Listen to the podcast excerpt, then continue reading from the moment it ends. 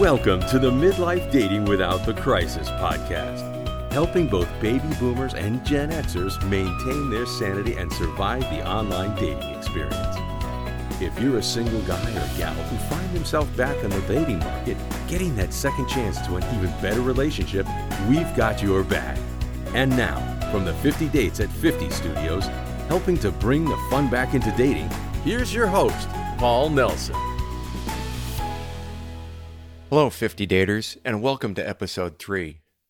Today, I will highlight and review the message I send to each and every woman I interact with on the dating platform messaging system. The message is a real test, and it gets me ghosted 50% of the time. It goes back to the second part of the 311 rule we discussed in episode 1.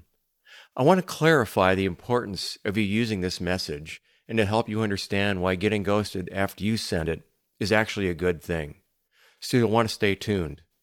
Coming up, we have this episode's glossary term, our book review on the five love languages, and a rundown on formulating your dating plan. Remember, good daters have a plan. I'll go over my personal plan as an example to help get yours started. Having a strategy in place for dating is extremely important because in our age group, time is a precious commodity. We need to cast a wide net in our search and use our time as efficiently as possible, and I'll explain how to do that. How can you walk it if you don't talk it? Our glossary of today's dating terms explains the language. Today's glossary term is the abundance mindset. This is an attitude where one honestly believes that there is more than enough to go around. In dating, this means believing there are plenty of available high quality men and women who have good relationship potential. When you have this mindset, it allows you to be yourself on dates and more easily close out past relationships, opening you up to new relationship possibilities. This is also known as the abundance mentality. 50 daters seek to gain this mindset. Today's special is a dating relationship book review with need to know dating takeaways. Our book review for this episode is The Five Love Languages, published in 1992 by Dr. Gary Chapman. Dr. Chapman drew upon 35 years of pastoring and marriage counseling experience in the creation of this book, which has sold over 11 million copies. In it, Dr. Chapman explains that there are five distinct ways each one of us feels and expresses love. So let me go through the five here. Love language number one words of affirmation. These are words of appreciation, like compliments. They express encouragement, support, kindness, and humility. Choosing to use words of affirmation in a relationship can be very powerful. Love language number two quality time. This is about spending time giving each other undivided attention. It takes the form of focused attention in a conversation or an activity. It's also important to make an effort to learn how to have an appropriately quality conversation. Love language number three receiving gifts. Gifts are visual reminders or symbols of love, and they take many forms. They can be purchased, made, or they can be found. A gift can also be physical presence in the time of crisis. Love language number four and that's acts of service. This entails doing things for each other. This consists of simple things like washing dishes, vacuuming, mowing the lawn, or making breakfast. Love language number five physical touch. Examples of this would be holding hands, hugging, a foot massage, giving back rubs, or giving gifts that have kinesthetic value like high thread count sheets or a particular type of clothing. Once a couple learns what each other's primary love language is, a deep and meaningful relationship becomes possible. Dr. Chapman draws upon many examples in his practice where he has healed and brought back many marriages that were almost past the point of no return. The book emphasizes that love is a choice. Both individuals in a relationship have to choose to love one another and to work with each other's love languages. Chapman also points out that these languages pinpoint our vulnerabilities and how, if abused, not recognized, or ignored, they can also hurt us. Additionally, he extensively discusses the honeymoon period of a relationship. The in love phase wears off after about two years for a couple, and then they move on to the emotional need phase. The book contains many exercises for a couple to discover what each other's love language is. This includes ways to address those languages once they're learned. What does the 50 Dates at 50 take? Personally speaking, this book was a real eye opener to me. I read this a couple of years after I was divorced, and I can say, had I been privy to the knowledge in this book, I would have approached things so much differently in my marriage. I was so impressed with the, the material in this book that I purchased many copies and given them away as gifts. This is a must read for any man or woman who is in a relationship or eventually looking for one.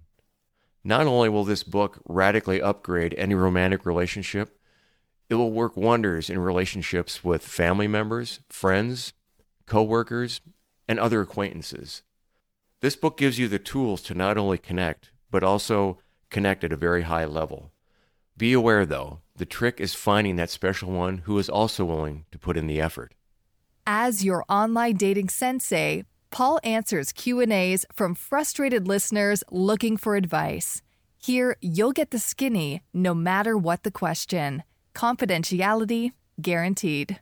For the dating question for this episode, we have what I'll call a retirement community romance. Question I recently moved into a retirement community and have fallen hard for my neighbor. We have been involved with each other for about three months. Nothing intimate.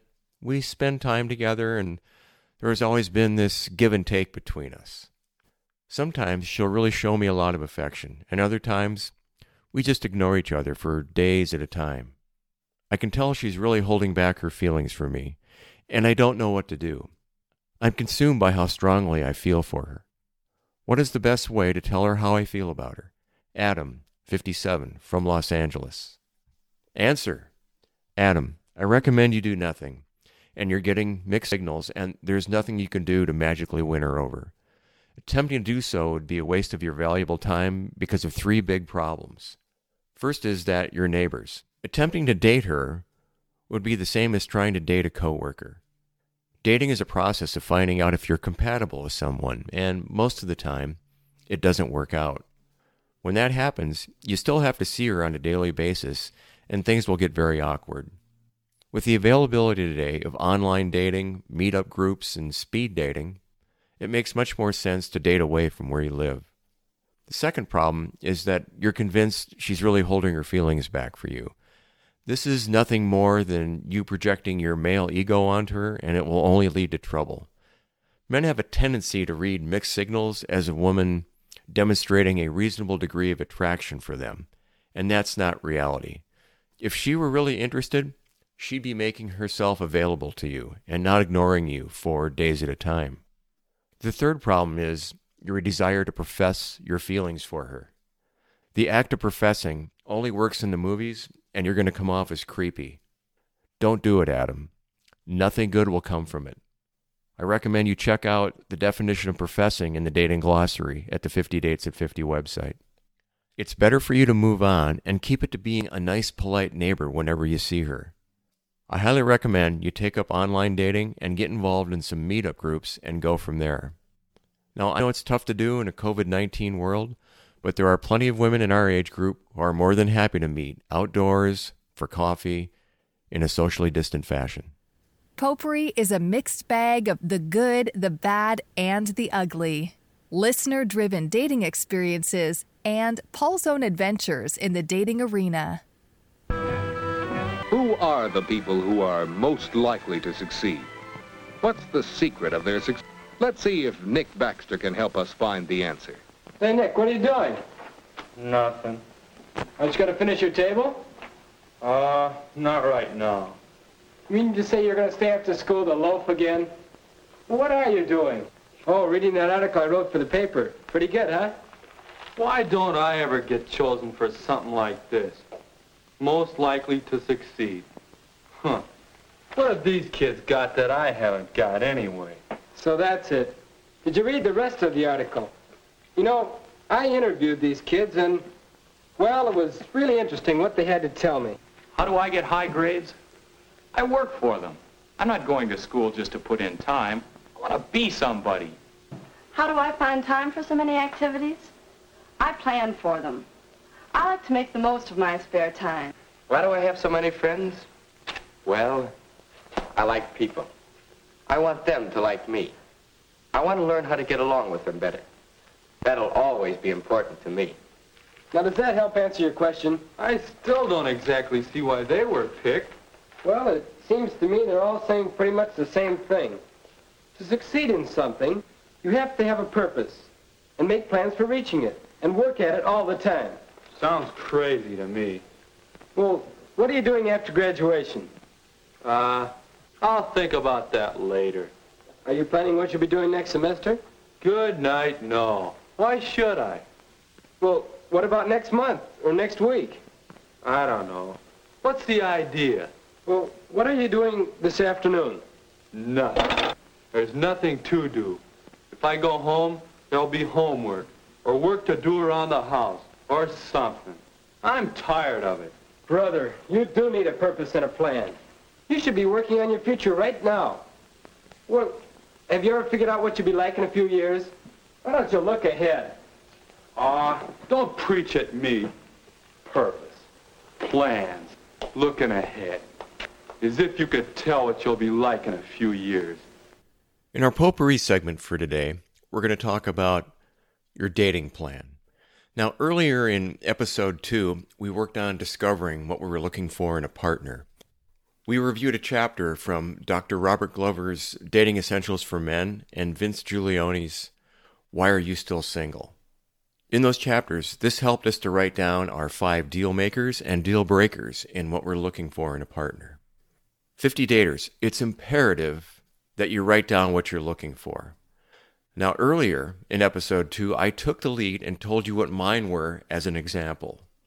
If you have not done this yet, written down your five deal makers and deal breakers, I highly recommend you review the potpourri segment in episode 2. In this episode, we're going to take a closer look at putting together your dating plan and take a hard look at reality for 50 daters. Let me draw upon a section from Rachel Greenwald's Find a Husband After 35, using what I learned in Harvard Business School. And she talks about casting a wider net.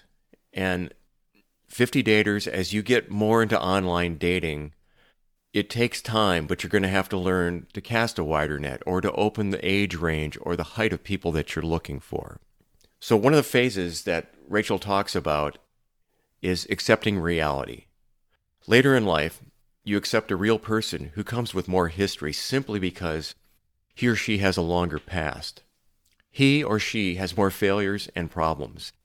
They also have a, a complex web of long term relationships which you must fit into.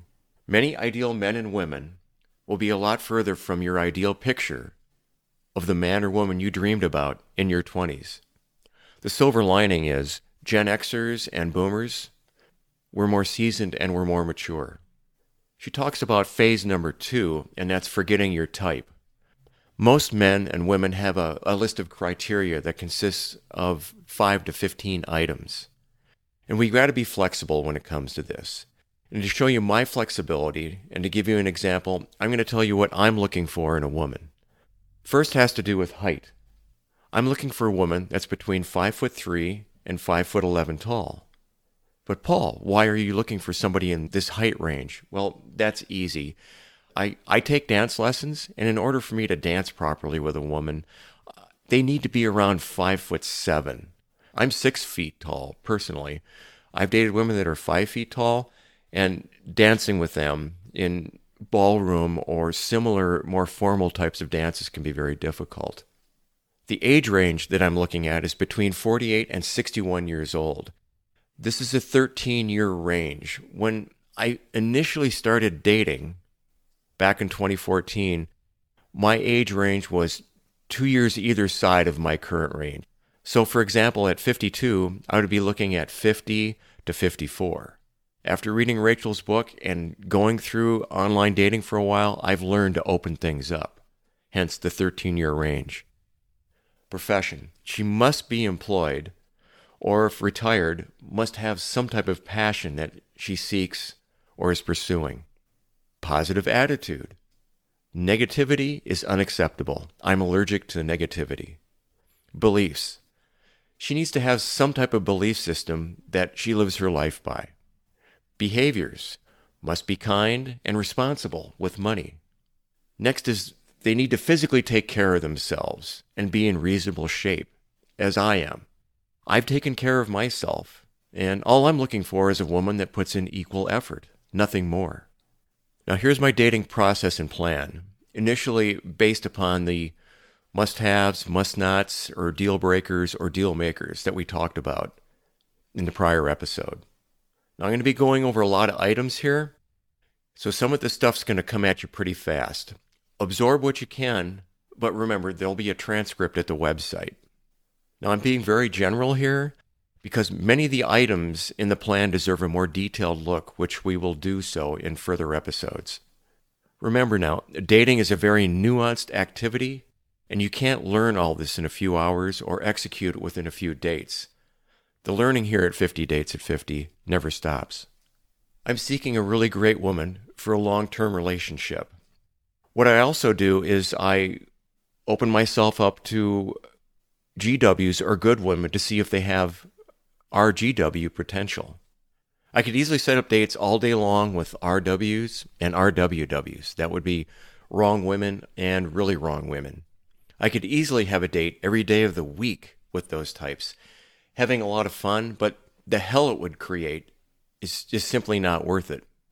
Remember, 50 daters, we only need one really good woman or man.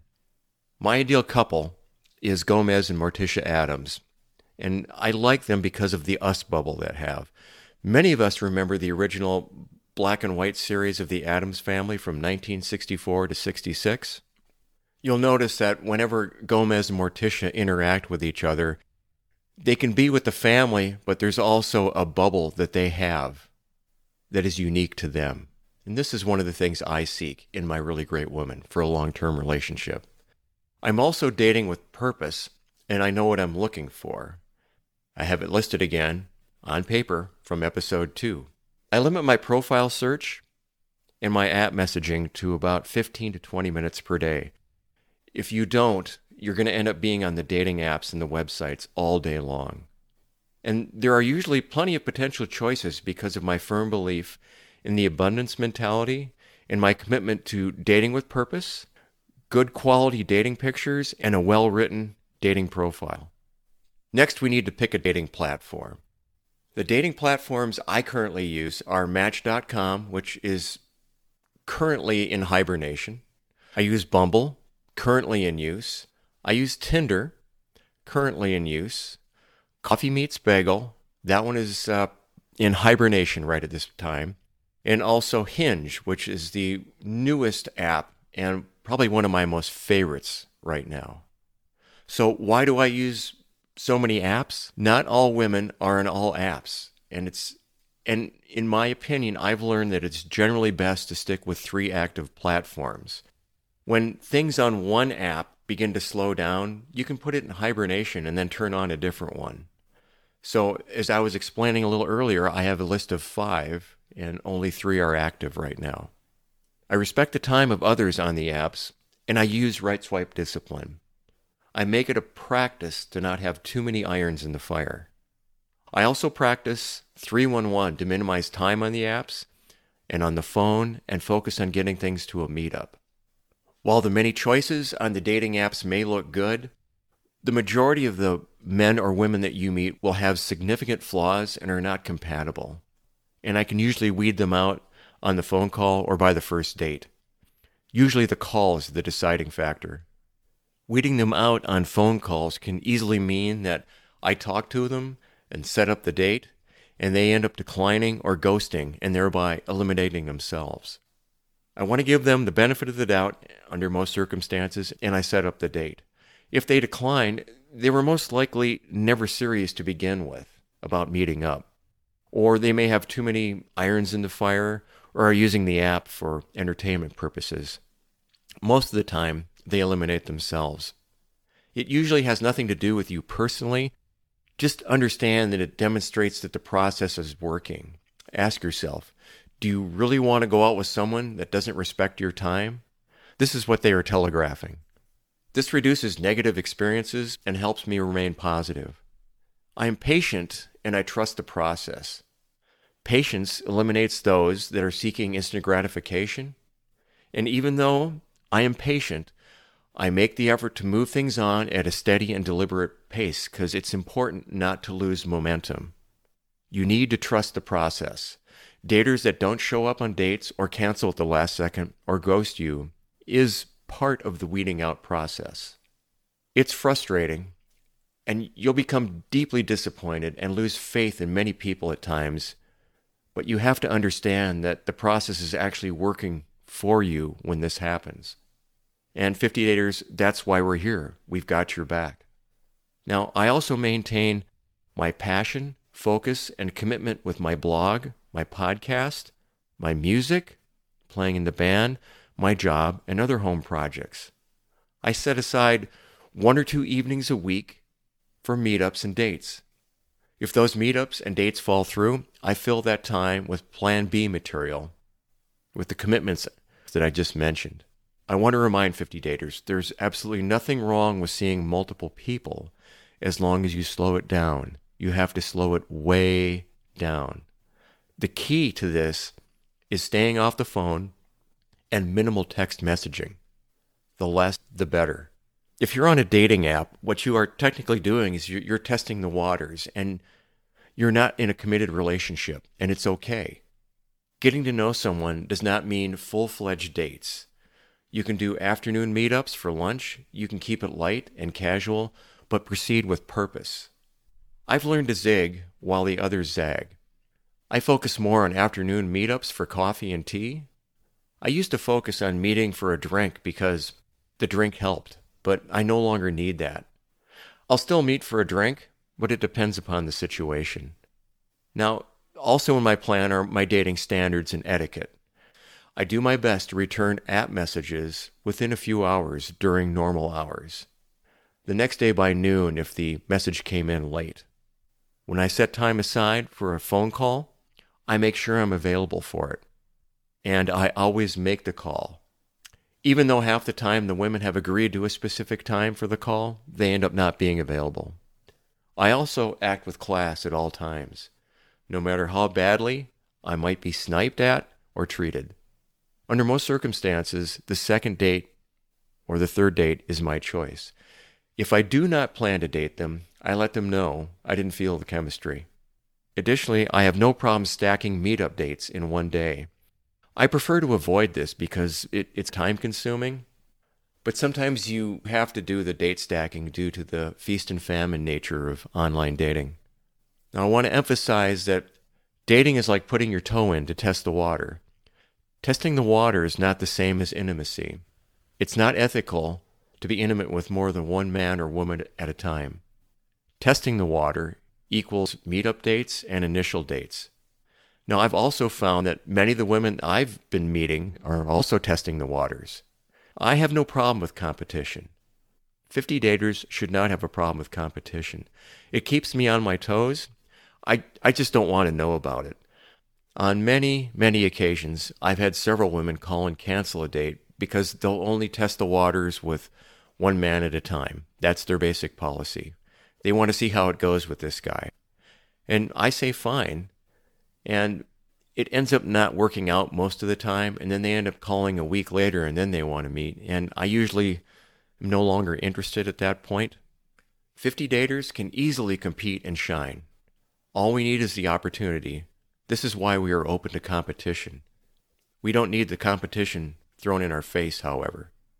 Guys, if you want to see who your competition is, watch the movie Gloria Bell. But Paul, but Paul, where do you find the time to have a text conversation and additional phone calls with all these women that you are meeting? This could take hours throughout the day. This is true. Again, why, this is why you need to slow it down. I had a coworker a few years ago working with three dating profiles who spent hours and hours messaging the women in these profiles. The secret on how to handle this was explained by a dating coach mentor of mine, Doc Love, who is unfortunately no longer with us. Doc explains that the phone is for setting up the date, and text messaging is used for logistics, not for carrying out a conversation. My coworker was texting several different women per day, sending them lengthy messages through the dating app interface, and on the phone with them for hours at a time. It ended up filling all of his spare time when he was not playing golf. So here is what I do I stay off the phone and I minimize text messaging. I save the time that I would have been on the phone for the face to face meetup. If things progress towards a dating relationship and it eventually gets down to just one person you're seeing and you're no longer testing the waters, here is where you can spend more time on the phone and with the occasional flirty text message. Unfortunately, most men in our age group have embraced the millennial mindset and purchased a program like Text Your Ex Back. They utilize what they learn in that to attempt to romance women through endless text messages. The problem here is eventually, by sending all these messages, one of them's going to get misinterpreted or misunderstood, and this is going to end up nuking the entire process that you've been working towards in the dating relationship. Next is I embrace rejection. Rejection is my friend. The faster I get to rejection, the better. The faster I get to rejection, the less time I spend pursuing someone that's not interested. Remember, 90 to 95% of the men and women that you meet in these online dating apps, they're not going to be compatible. And this is why, when you look at that number, 90 to 95% of them not being compatible, this is why you need to be open to meeting more than one person at a time. It also makes me laugh because I've run into several gals out there that find a keeper after meeting just five or six people. Then you find them back online again uh, a few weeks later. So, again, only one out of about every 10 meetup dates has good potential. Now you've seen my plan, and it's time to put your plan together. Between episode two, putting your list of deal breakers and deal makers together, and combining it with a dating plan, you're now ready to cast a wider net and experience some personal growth and find who you're looking for. A word of warning, though, 50 daters. Whenever you make changes and put a plan together, things usually don't go well at first as you grow through those changes. Things will seem like they're getting worse before they get better. That's because you're sorting out the time wasters and eliminating them instead of squandering time trying to date them. Now, growing to be a better dater involves a learning curve. So I highly recommend that you watch the movie Moneyball starring Brad Pitt to understand what personal growth looks like. Okay, and now for the message that gets me ghosted 50% of the time on the dating app message platforms. I brought this line up in episode 1 as part of the 311 rule process, and here it is. Quote, are you comfortable moving our conversation to a phone call? Question mark. Unquote. This is an essential request, and I want to spend a few moments on the specifics of why you need to move things to a phone conversation. This message immediately eliminates most of the game players, those on the app for entertainment, and the fake profiles or the catfishers. Now, from the gal's side, your task, by about the third message interchange, is to ask the question, hey, that's a good question. It would be a lot easier to answer by phone. Or you could say something like, let's move our conversation to the phone and see what the guy does. Many guys and gals like to hide behind the app messaging interface or in text messages as they attempt to keep a conversation going for days and weeks. Catfishers will try and keep a, a conversation going through text messaging and will never be available for the call. If they can't take the initiative to set up a call within 48 hours, delete or block them. Now let's remember that dating apps and websites are nothing more than tools to enable people to meet. They give us many more options than we had 20 or 30 years ago. So asking to move things to a phone conversation equals a 50% rejection rate. I embrace rejection. The faster you get to it, the better. You will also need to learn to get to rejection as quickly as possible. I move things along to request a phone call within the first three message exchanges. Sometimes I do it within four, sometimes as early as the first, but it just takes practice and a feel for the right time to ask if you're going to ask early. Some people won't give out their phone number. That's okay. In that case, especially for gals, if you're not comfortable giving out your phone number, just use the, the app call interface or video interface. Just make sure you've got a good internet connection when you do this. Now, here's the elephant in the room that no one talks about in online dating. I run into many women who have not gone out on many dates through the dating apps. Why? It's very simple. Very few men follow through and ask for the meetup. They're too busy using it for entertainment. Guys and gals, I want you to embrace the 50% rejection rate and move from the dating app messaging conversation to the phone call as quickly as possible. Remember, this is all about getting to a meetup in person. Single guys, I want you to make the effort this week to ask for and schedule two phone calls. Take the lead and make it happen. Single gals, make the effort to steer guys that you're interested in to make a phone call to you. If he hasn't asked you within the first three message exchanges, or if you don't want to give out your phone number, point him to the dating app voice call option. Remember, guys and gals, I'm in the dating trenches with the rest of you singles. We'll get through this on our quest to find a really great woman or a really great man. Here at 50 Dates at 50, we've got your back. Now, couples in a relationship that are listening to this, men, you need to take date night very seriously. Take the lead and pick out an activity and begin to consult the database at the website for date ideas. The database is where my exes and dates that didn't work out go to give their boyfriends date ideas because those guys can't make it past dinner and a movie or Netflix and chill. So let me end with this question. If you joined a Christian dating website and got into a conversation that stalled on the messaging interface, would that mean you were being wholly ghosted? Until next time. Thanks for listening to this episode of Midlife Dating Without the Crisis. Eager for more dating support? Visit 50dates at 50.com for lots of free quality content. Get access to dating and relationship commentary, advice, Q&A, funny stories, movie and book reviews, along with other resources to help 50 daters sort out the pretenders and find quality dating and relationship-minded people. And remember to subscribe so you don't miss an episode.